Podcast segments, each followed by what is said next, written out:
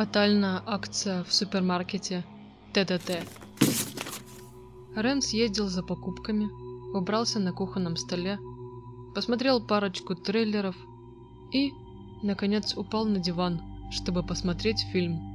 Подтянул к себе пакет попкорна. Тот был странно тяжелым. Он вскрыл его сверху и полез рукой за первым зернышком. После пяти минут фильма Рен почувствовал что-то металлическое среди попкорна. Он съежился, включил свет. «Мать честная!» – выругался Рен. «Это же чертов пистолет!» Рен вытер жирные руки о край футболки, закрыл окно просмотра и переключил на новости. На всякий случай. Пистолет лежал на краю стола и блестел от масла и соли. «Черт!» – иногда говорил Рен. «Мать! Сандер, не покупай попкорн в сети «Три торта торт». Поняла меня, девочка?» Он проконсультировал дочь и ни слова не сказал о пистолете ни ей, ни работникам магазина. На следующий день он тщательно взвешивал в руках каждую покупку, задумчиво. Этой сети не удастся испортить мне домашний киносеанс. В течение недели в коробке спичек он нашел иглу. В хлебной буханке был складной нож кошачьем наполнителе автомат, в мешке картошки тоже. В упаковке конфет половина оказалась пулями. Кто-то бережно завернул их в фантик. Но расхождение продуктов было слишком очевидно. «Кого бы ты убрал из политиков?» – спрашивал сосед Янкис. Рен промолчал, с морщиной на лбу, и больше с ним не заговаривал, хотя любил поговорить за политику. Рен разложил перед собой все подарочки и обмозговал, что от него хотят. Перед ним было стандартное снаряжение спецназовца. К нему пришли даже брюки, футболка, обвес, жилет, военная обувь, перчатки, респиратор, дымовая бомба, три вида оружия и другая группа опасных предметов, которую он не смог протрактовать. На следующий день он, подумав, решил все это на себя надеть и пошел к Белому дому в районе пяти часов. Сел в кустах и прикинул в руках винтовку. В ближайшем от него окне мелькнула фигура Китнера, депутата, которого Рен обвинял в неудачном политическом курсе Ветовской области и его города в частности. Рен чуть не умер от шока, но быстро оправился. Он упер винтовку себе в плечо, посмотрел, снайперский прицел – на лице Китнера появилась улыбка. Кто-то из окружения рассмешил его. Рен моргнул и выстрелил, а потом быстрым шагом прошел 10 метров по улице и зашел за угол. Вернулся к себе домой. Там его ждала Сандер. Она часто приходила повидаться. Рен переоделся и посмотрел с дочерью 3D-мультик. Как только она заснула, у него зазвонил мобильник. Рен спешно вышел в гостиную. Что? Тихо, это я. В трубке переливами зазвучал все еще любимый Реном голос бывший. Сандер спит? Да. Спасибо. Она помолчала. Я люблю тебя.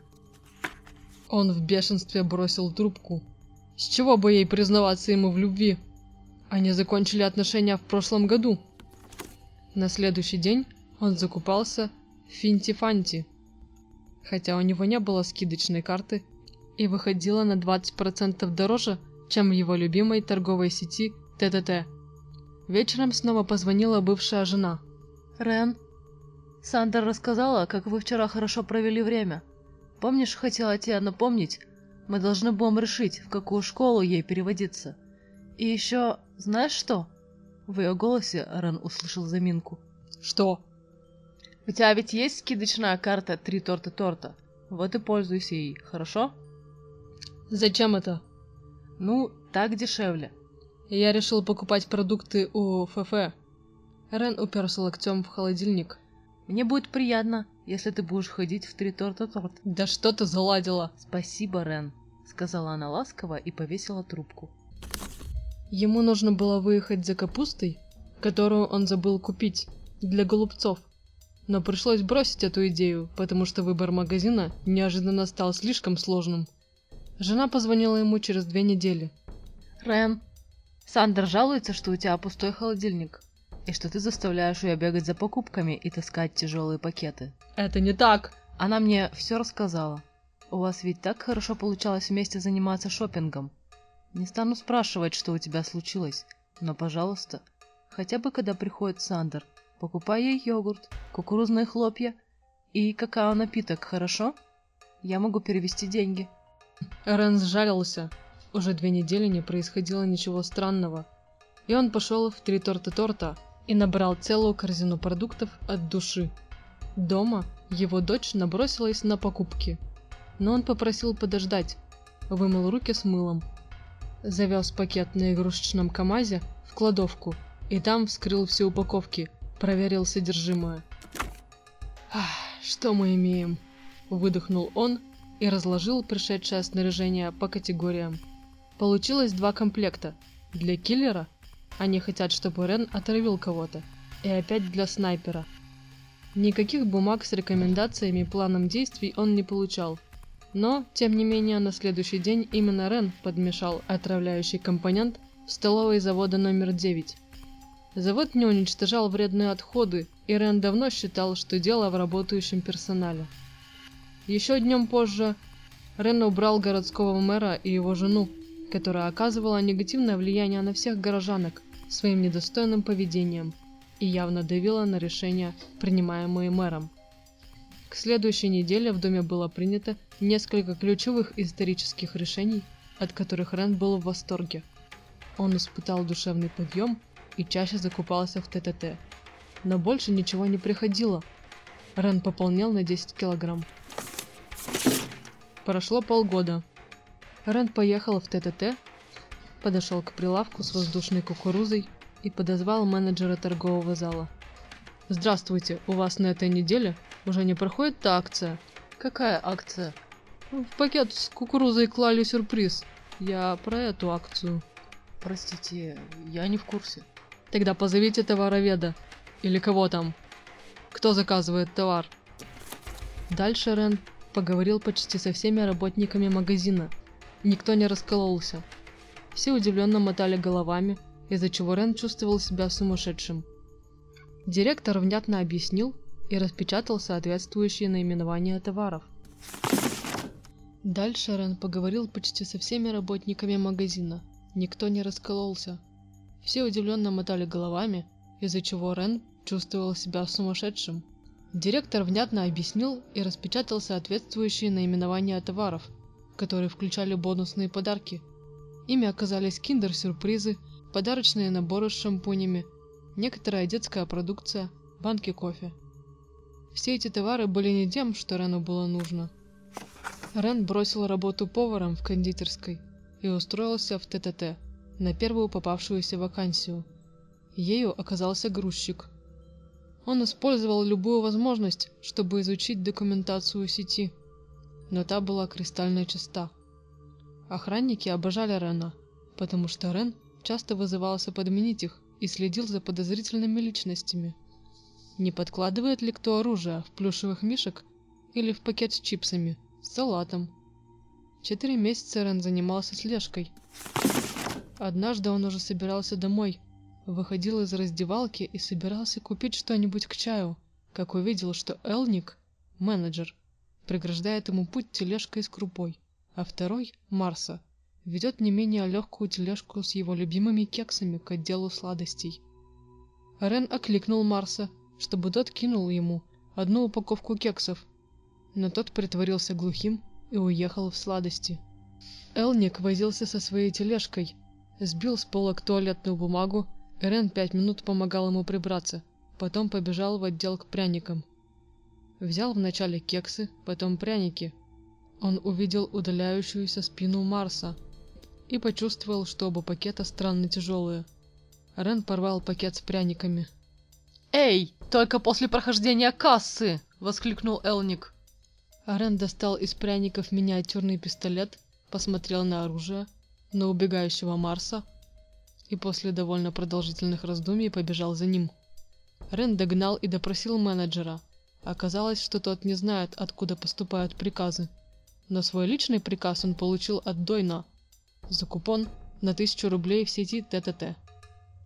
Смена Дойна выпадала на завтрашний день, и Рен специально пришел к нему.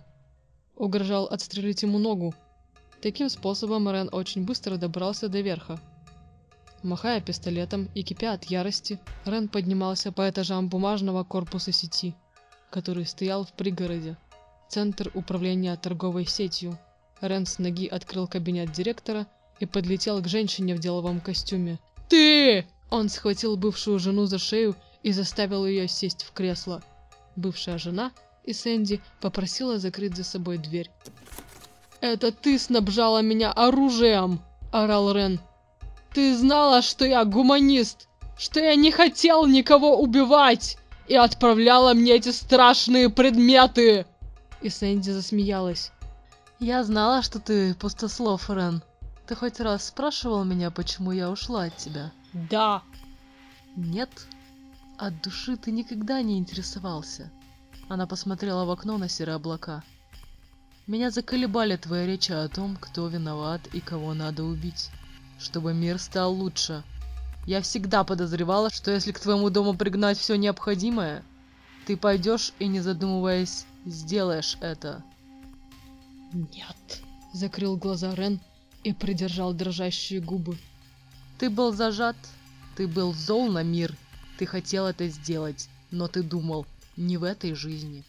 Ты променивал каждый день нашего совместного счастья на базары за политику с коллегами, дворниками и соседями. Строил планы, обсуждал, изучал военное дело, историю, географию, читал новости, качал пресс. Ты готовил себя к изменению мира, Рен. Короче говоря, я позволила тебе менять мир тем способом, который тебе нравится? Рен бросился к жене, чтобы задушить ее. Она расцепляла его пальцы, сведенные на своей шее, и торжествующе продолжала. «Теперь, когда у меня есть деньги и связи, твоя операция пойдет быстрее. Ты ведь именно этого хотел, любимый?» «Почему ты бросила меня?» «Рядом с тобой у меня не получилось бы сделать карьеру, милый. Вся военная техника, которая тебе понадобится. Мы можем ее заказать тут же, с этого компьютера. Коробки с оружием стоят в коридорах первого этажа. Отправь их обратно к черту. Я не собирался менять мир. Я всего лишь хотел поговорить о том, как бы это могло быть. Рен убрал руки, и Сэнди со слезами в глазах смотрела на мужа. Разрыдалась. Он ушел. Рен и Сэнди не вернулись друг к другу. И Сэнди уволилась и стала заниматься шитьем, занимая деньги у родителей. Рен продолжил работу поваром и через несколько лет стал шеф-поваром местного ресторана. Он продолжал говорить о политике и получал от этого особый вид удовольствия. О нем писали в газетах как о лучшем поваре региона, приглашали на радио и телепередачи. Сандер росла и подражала отцу, так как очень его любила. Она помогала разносить блюда, была очень привязана к отцовскому дому, району. Там она вышла замуж и катала детей по родным дворам, где росла сама. И Сэнди уехала в Индию.